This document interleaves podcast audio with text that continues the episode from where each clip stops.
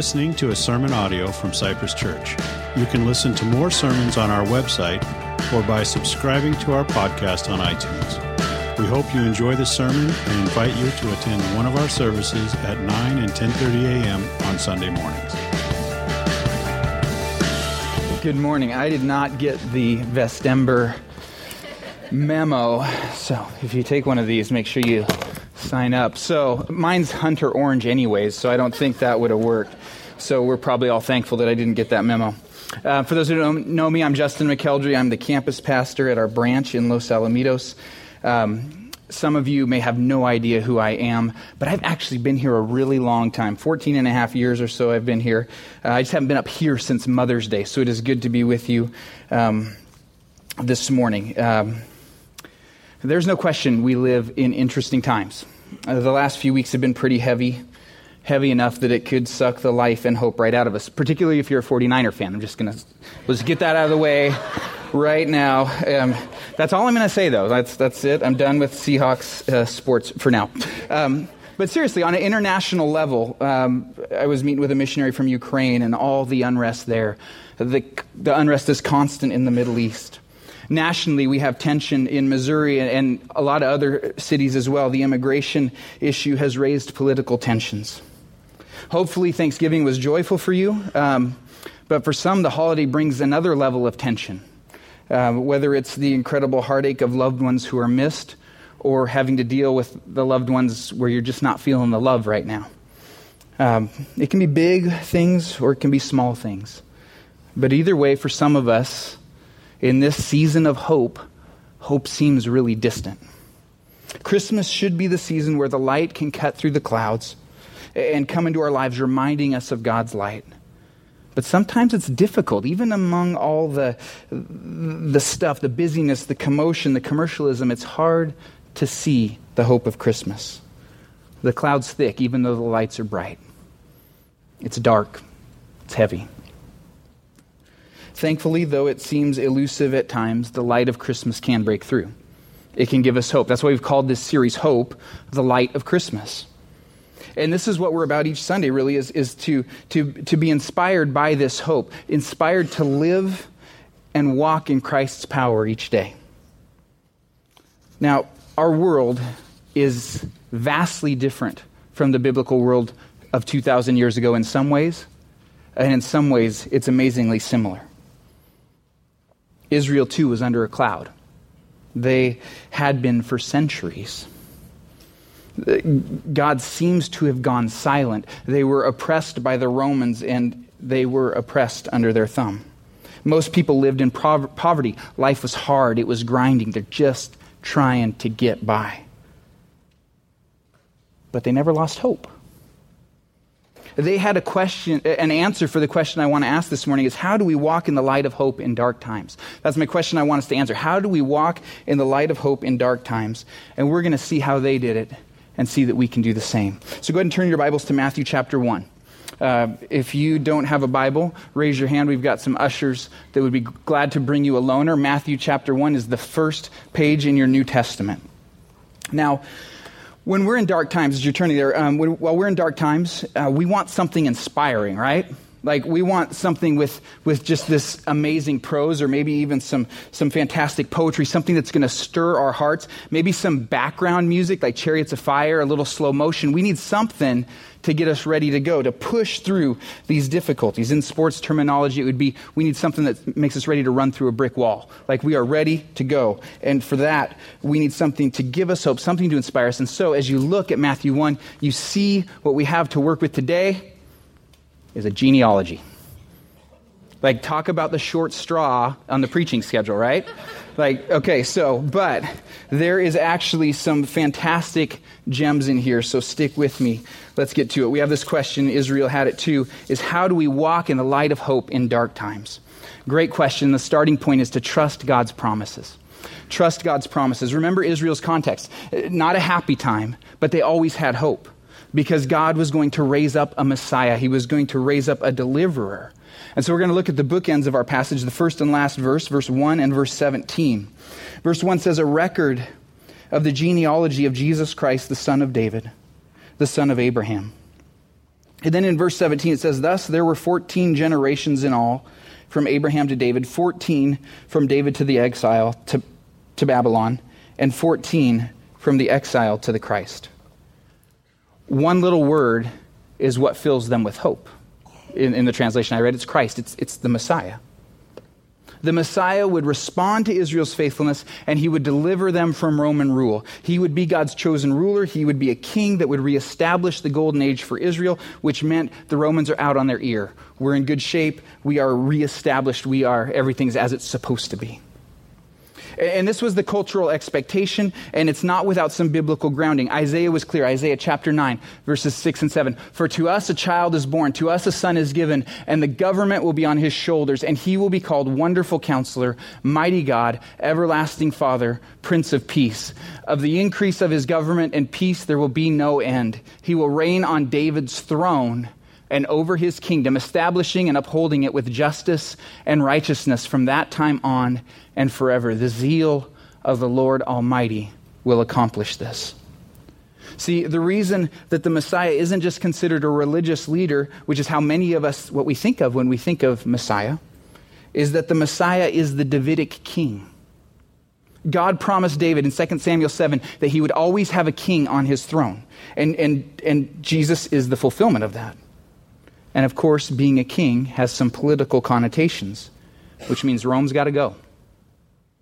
So when we originally, when they originally heard or saw this passage, they, they understand that God's on the move. That he's about to fulfill something here. He's going to fulfill his promises because one thing that was unshakable is that they always understood that God keeps his promises. And so, as we try to, to have that hope uh, within ourselves, some of us need that hope just for today or even just for tomorrow. And we need to think what are the promises God has made to us? Because that's what some of us need right now, right? I mean, we're barely holding on. We're wondering, God, where are you right now? You're late, or you're sleeping, or something. The darkness is so thick, we can feel it, and we're wondering, is Messiah going to show up? Is God going to keep his promises? Now, this is just part one of the series, and this is a story in process. But as we think about trusting God for his promises, maybe we should think about what are some of his promises that he's given us. For example, he promises to give us wisdom in times of difficulty in James 1.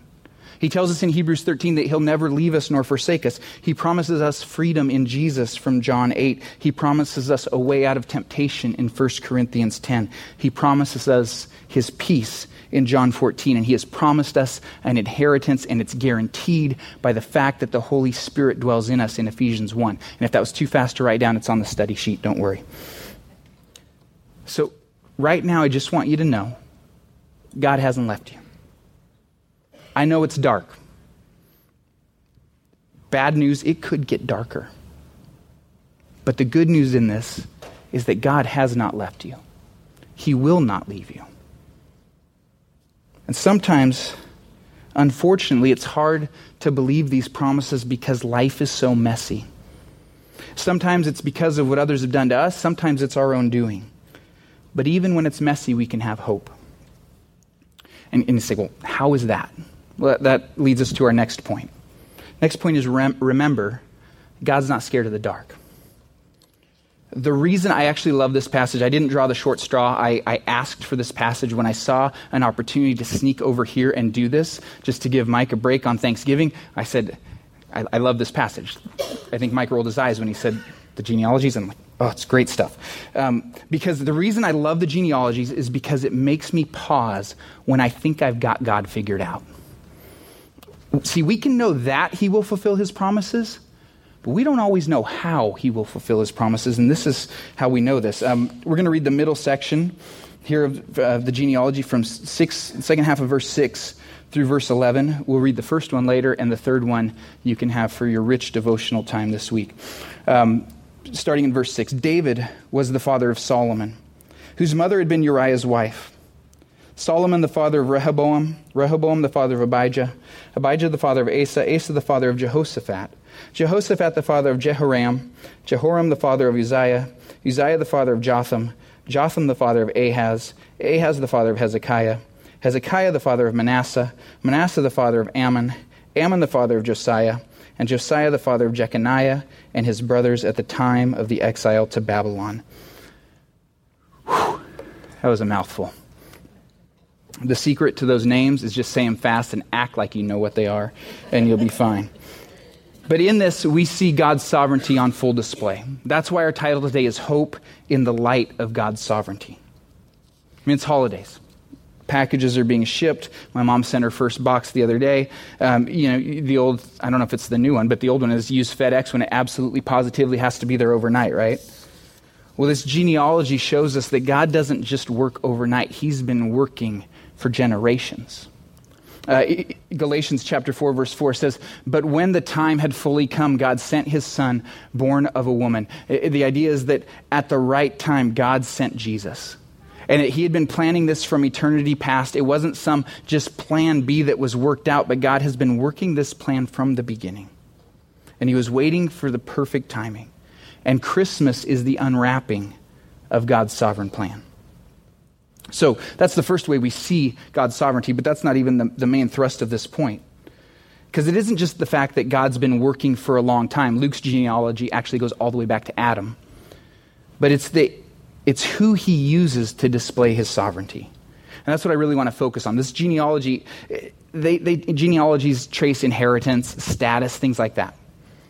And the genealogy of the Messianic king, it should be something pretty outstanding, right?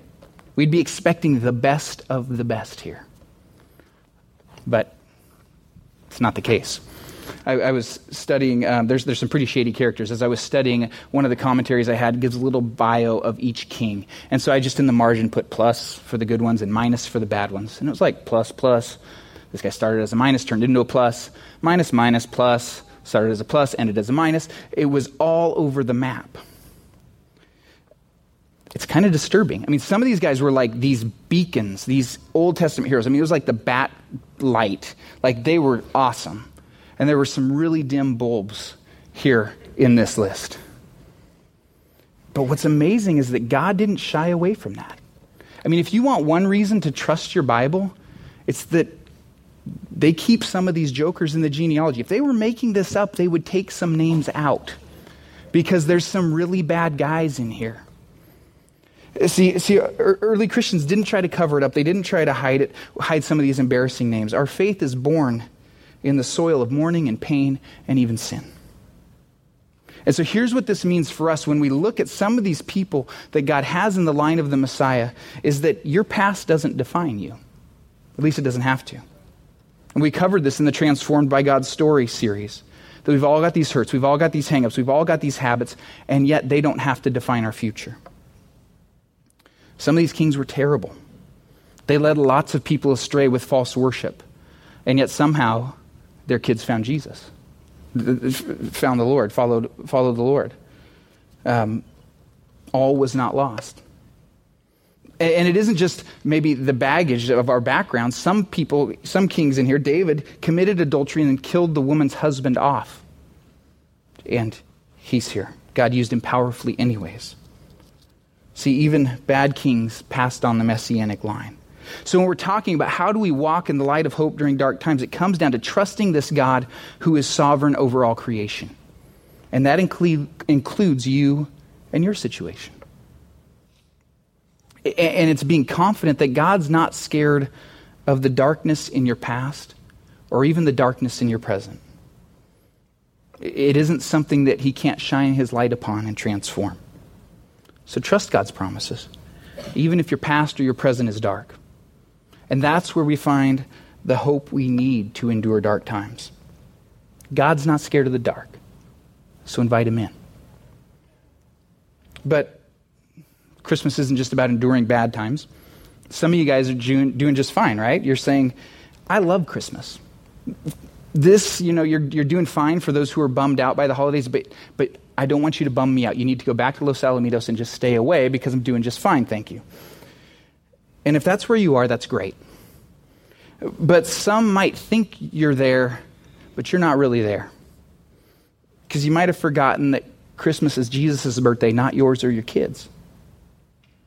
Even if we love the season, the true hope of it can get obscured in what our culture puts forth as the hope of the season. It can get lost. The true hope can get lost in all the hype. So if that's where you are, things are actually probably darker than you think. And if that's where you are, this next one's for you.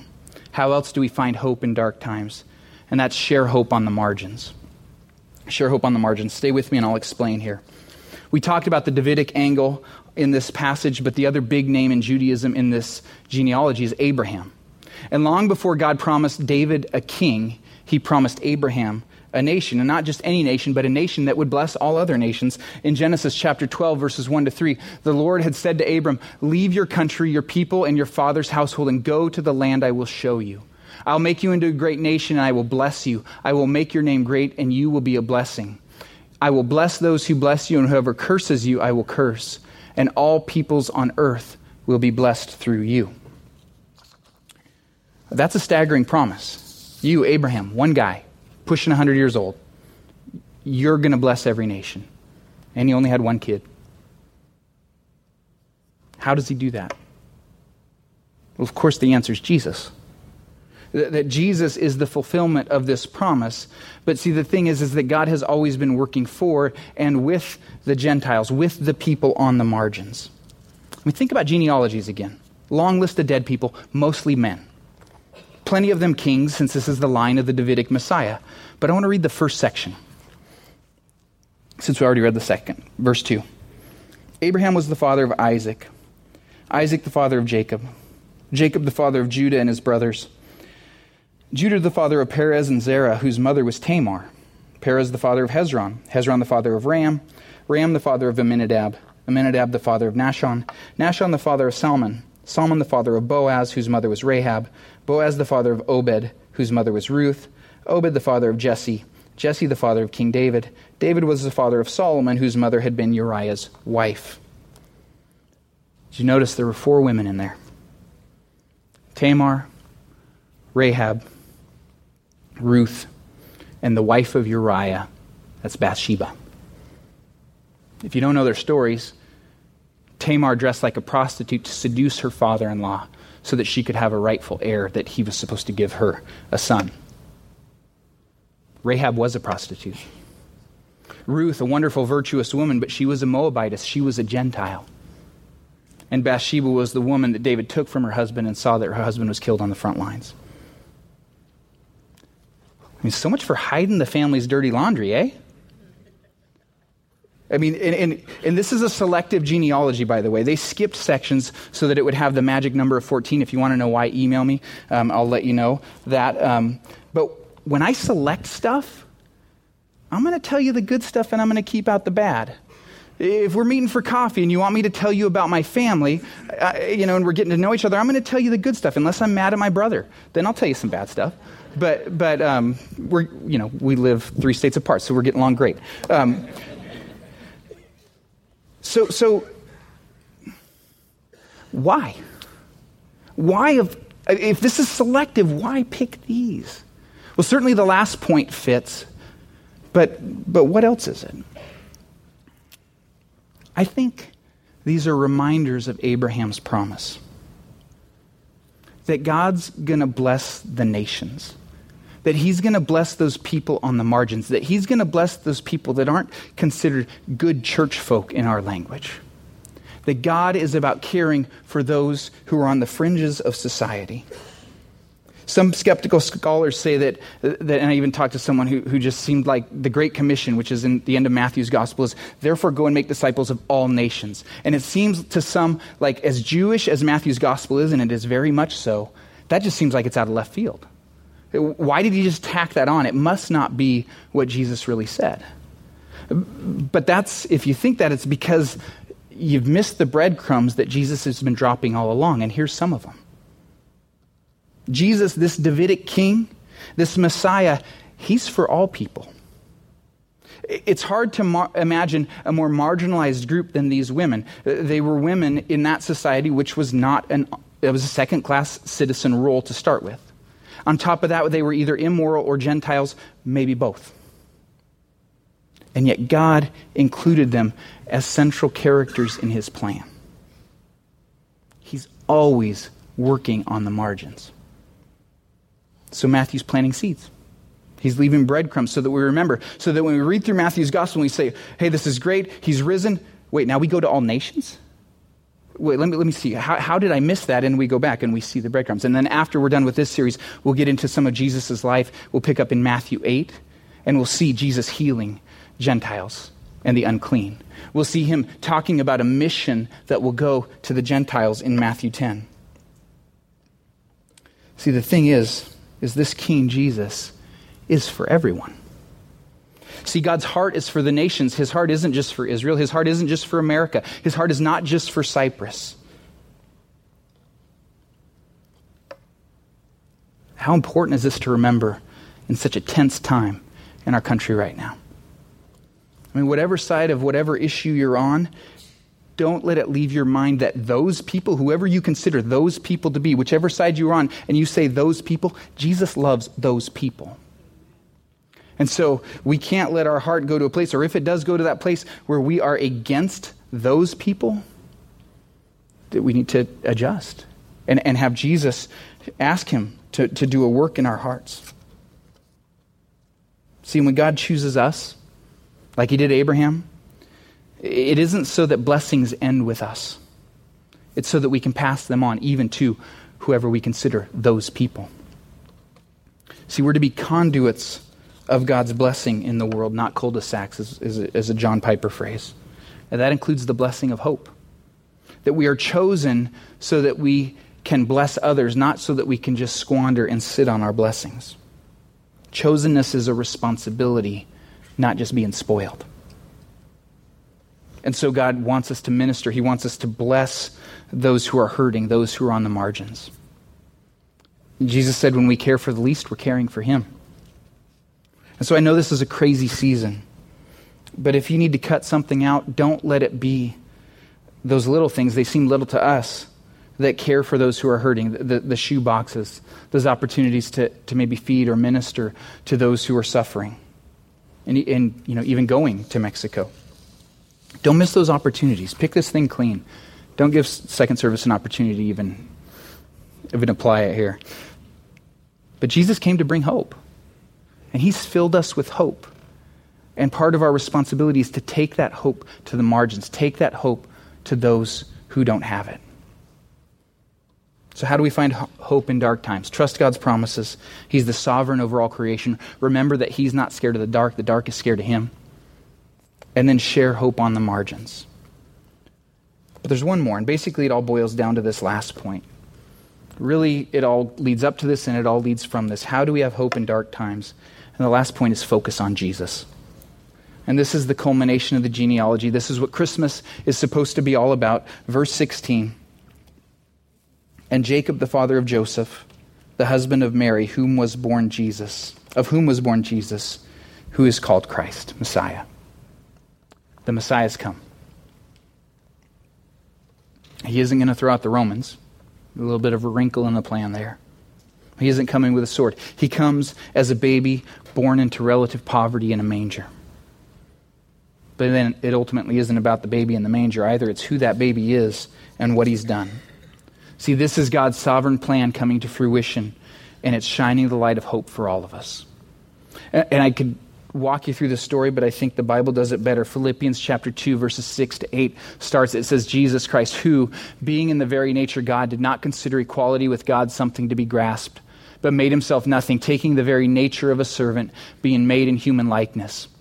And being found in appearance as a man, he humbled himself and became obedient to death, even death on a cross. See, Jesus had it all, but he surrendered it because of the mess we had gotten ourselves into. And he suffered so we wouldn't have to, so that we could be reconciled to him. But his suffering is not the end of the story. Philippians chapter 2, verses 9 to 11. Therefore, continuing that passage, God exalted him to the highest place and gave him the name that is above every name, that at the name of Jesus every knee should bow in heaven and on earth and under the earth, and every tongue confess that Jesus Christ is Lord to the glory of God the Father. Jesus is vindicated. He is risen. He is glorified. And so everyone will bow the knee. Might as well start now, right? See, when we focus on Jesus, it shapes us. Paul uses the Jesus story in Philippians 2 to frame and challenge the Philippians to humble themselves before each other and consider others above themselves. It's the meekness we were talking about a couple weeks ago. And so when we're under this holiday cloud, some of us, these dark times, looking at what Jesus gave up, we can still have hope. We can still keep moving forward because his death has opened up a new way of living. It's because of what he has done that we can be free from the sin that steals our hope. It's because of what Jesus has done that we can know that God has a purpose in history, and as crazy as things seem, his sovereign plan is at work. It's because of what Jesus has done that we can surrender our rights and not hold grudges because Jesus more than makes up for whatever we lose. It's because of what Jesus has done, Paul tells us in Galatians, that there is hope for healing what's ailing our nation right now. It's because of Jesus that we are adopted as God's children and co heirs with Christ. And that means that whatever has our world unraveling, we are secure in His love, and He will one day secure us completely. All these reasons and more are why focusing on Jesus ends up being what it's all about at Christmas time and all the time. I don't know. I hope, I hope this is compelling to you. I hope this sounds as good a news to you as it does to me. But one of the fears I have of just saying focus on Jesus is it can be kind of glib. It can be something that is, is it just doesn't maybe do it in the midst of your pain. And that's the last thing I want to do this morning. I don't know your pain. I won't pretend to because we're all different. That's why I'm not counting on myself to have the right words. I want to tell you to go to Jesus, focus on Him. Because while I can only know so much or relate so much, God made you. He knows you intimately, He knows your situation completely. And He's been there. Maybe not in the specifics. But one of the unique Christ- truths of Christianity is that it shows us a God who does not sit back apart from pain in some clinical, some clinical view, he actually enters into it. Went to visit little Moses Almarañas in the hospital a couple weeks ago. It was nice. It was clean, just like when my kids were born. No animals, no poop on the ground, no fleas, no draft. And yet, the Son of God was born in pretty humble circumstances, to say the least. He walked the dust of ancient Israel. He made friends, he lived a life. Then he called some disciples, some people to follow him. He built them into disciples. Then he was abandoned. He was betrayed, rejected, ultimately killed by the creation that he came to save. He's walked your road of disappointment. He's walked that difficulty. He died for you. It's dark right now for some of you. And you need to know that He loves you and He is with you. And while you may feel alone, you're not. I promise you, He's with you. And He wants to walk through this valley, this storm, whatever it is you're going with, He wants to walk through that with you. Please let Him. Christmas is a beautiful season. I mean, those lights are great. They're wonderful. The season brings a lot of joy. And lights should also point us to hope because they stand in stark contrast to the darkness behind them. So if we want to find hope in darkness, we need to trust that God is sovereign, that He's in control. And while sometimes, eh, eh, while sometimes we think He might be asleep at the switch, Jesus' story reminds us that He knows what He's doing and He always has. And so it's my prayer this Christmas that each of us would embrace the hope in the light that God has brought this Christmas season, and that's Jesus. And to embrace this hope, we need to know and trust God's promises. We need to remember that He's not afraid of the dark and that He can make something of our messes. And, and, it, and, that hope isn't just something we get, but it's something we give, and we take it to the lost and the least and those on the margins. And ultimately, it's all about focusing on Jesus. And if we get that, everything else may not be easy, but it's going to find its place. So may God help us, as ironic as it sounds, in this Christmas season to actually block out the clutter and the noise and the false glitz and focus on Jesus for his glory and for our good. Now, it may be the case that you don't have a relationship with this Jesus that brings hope that we're talking about this morning. And we are so glad you're here and that we're part of your journey this Christmas season. Um, and it may be that God's prompting you to make a decision to follow Him. And there's going to be some folks up here to pray with you in just a minute. And we love, any of us would love to walk you through what that decision looks like to say, I want to find my hope in Him. Um, others, you might not be ready to ready to talk, and so, but you would like some materials. So we have some of these white envelopes here. We got a few of them here. We'll also have a couple of the ushers be out in the, the lobby area just holding these. And if you want some reading material that talks about the historicity of Christmas, the significance of Christmas, who Jesus is, then we encourage you to grab one of those um, and work through that and then contact us if you'd like so we can help you consider that uh, finding hope in Christ. So, with that, um, let me pray and then we will uh, go into a time of, of prayer. Father, thank you for your goodness to us. And uh, what a great picture of hope that you give us as we see a real mixed bag of characters in the line of your Messiah, your Son Jesus. And that brings me so much hope because I know I'm a mixed bag of character, Lord. And so may we find that hope not in ourselves, not in just random um, a random wish that things will get better, but may we ground our hope in you and the fact that you are sovereign and that you've sent your Son so that we could be reconciled to you. And it's because of him that we celebrate this season. And it's in his name we pray. Amen.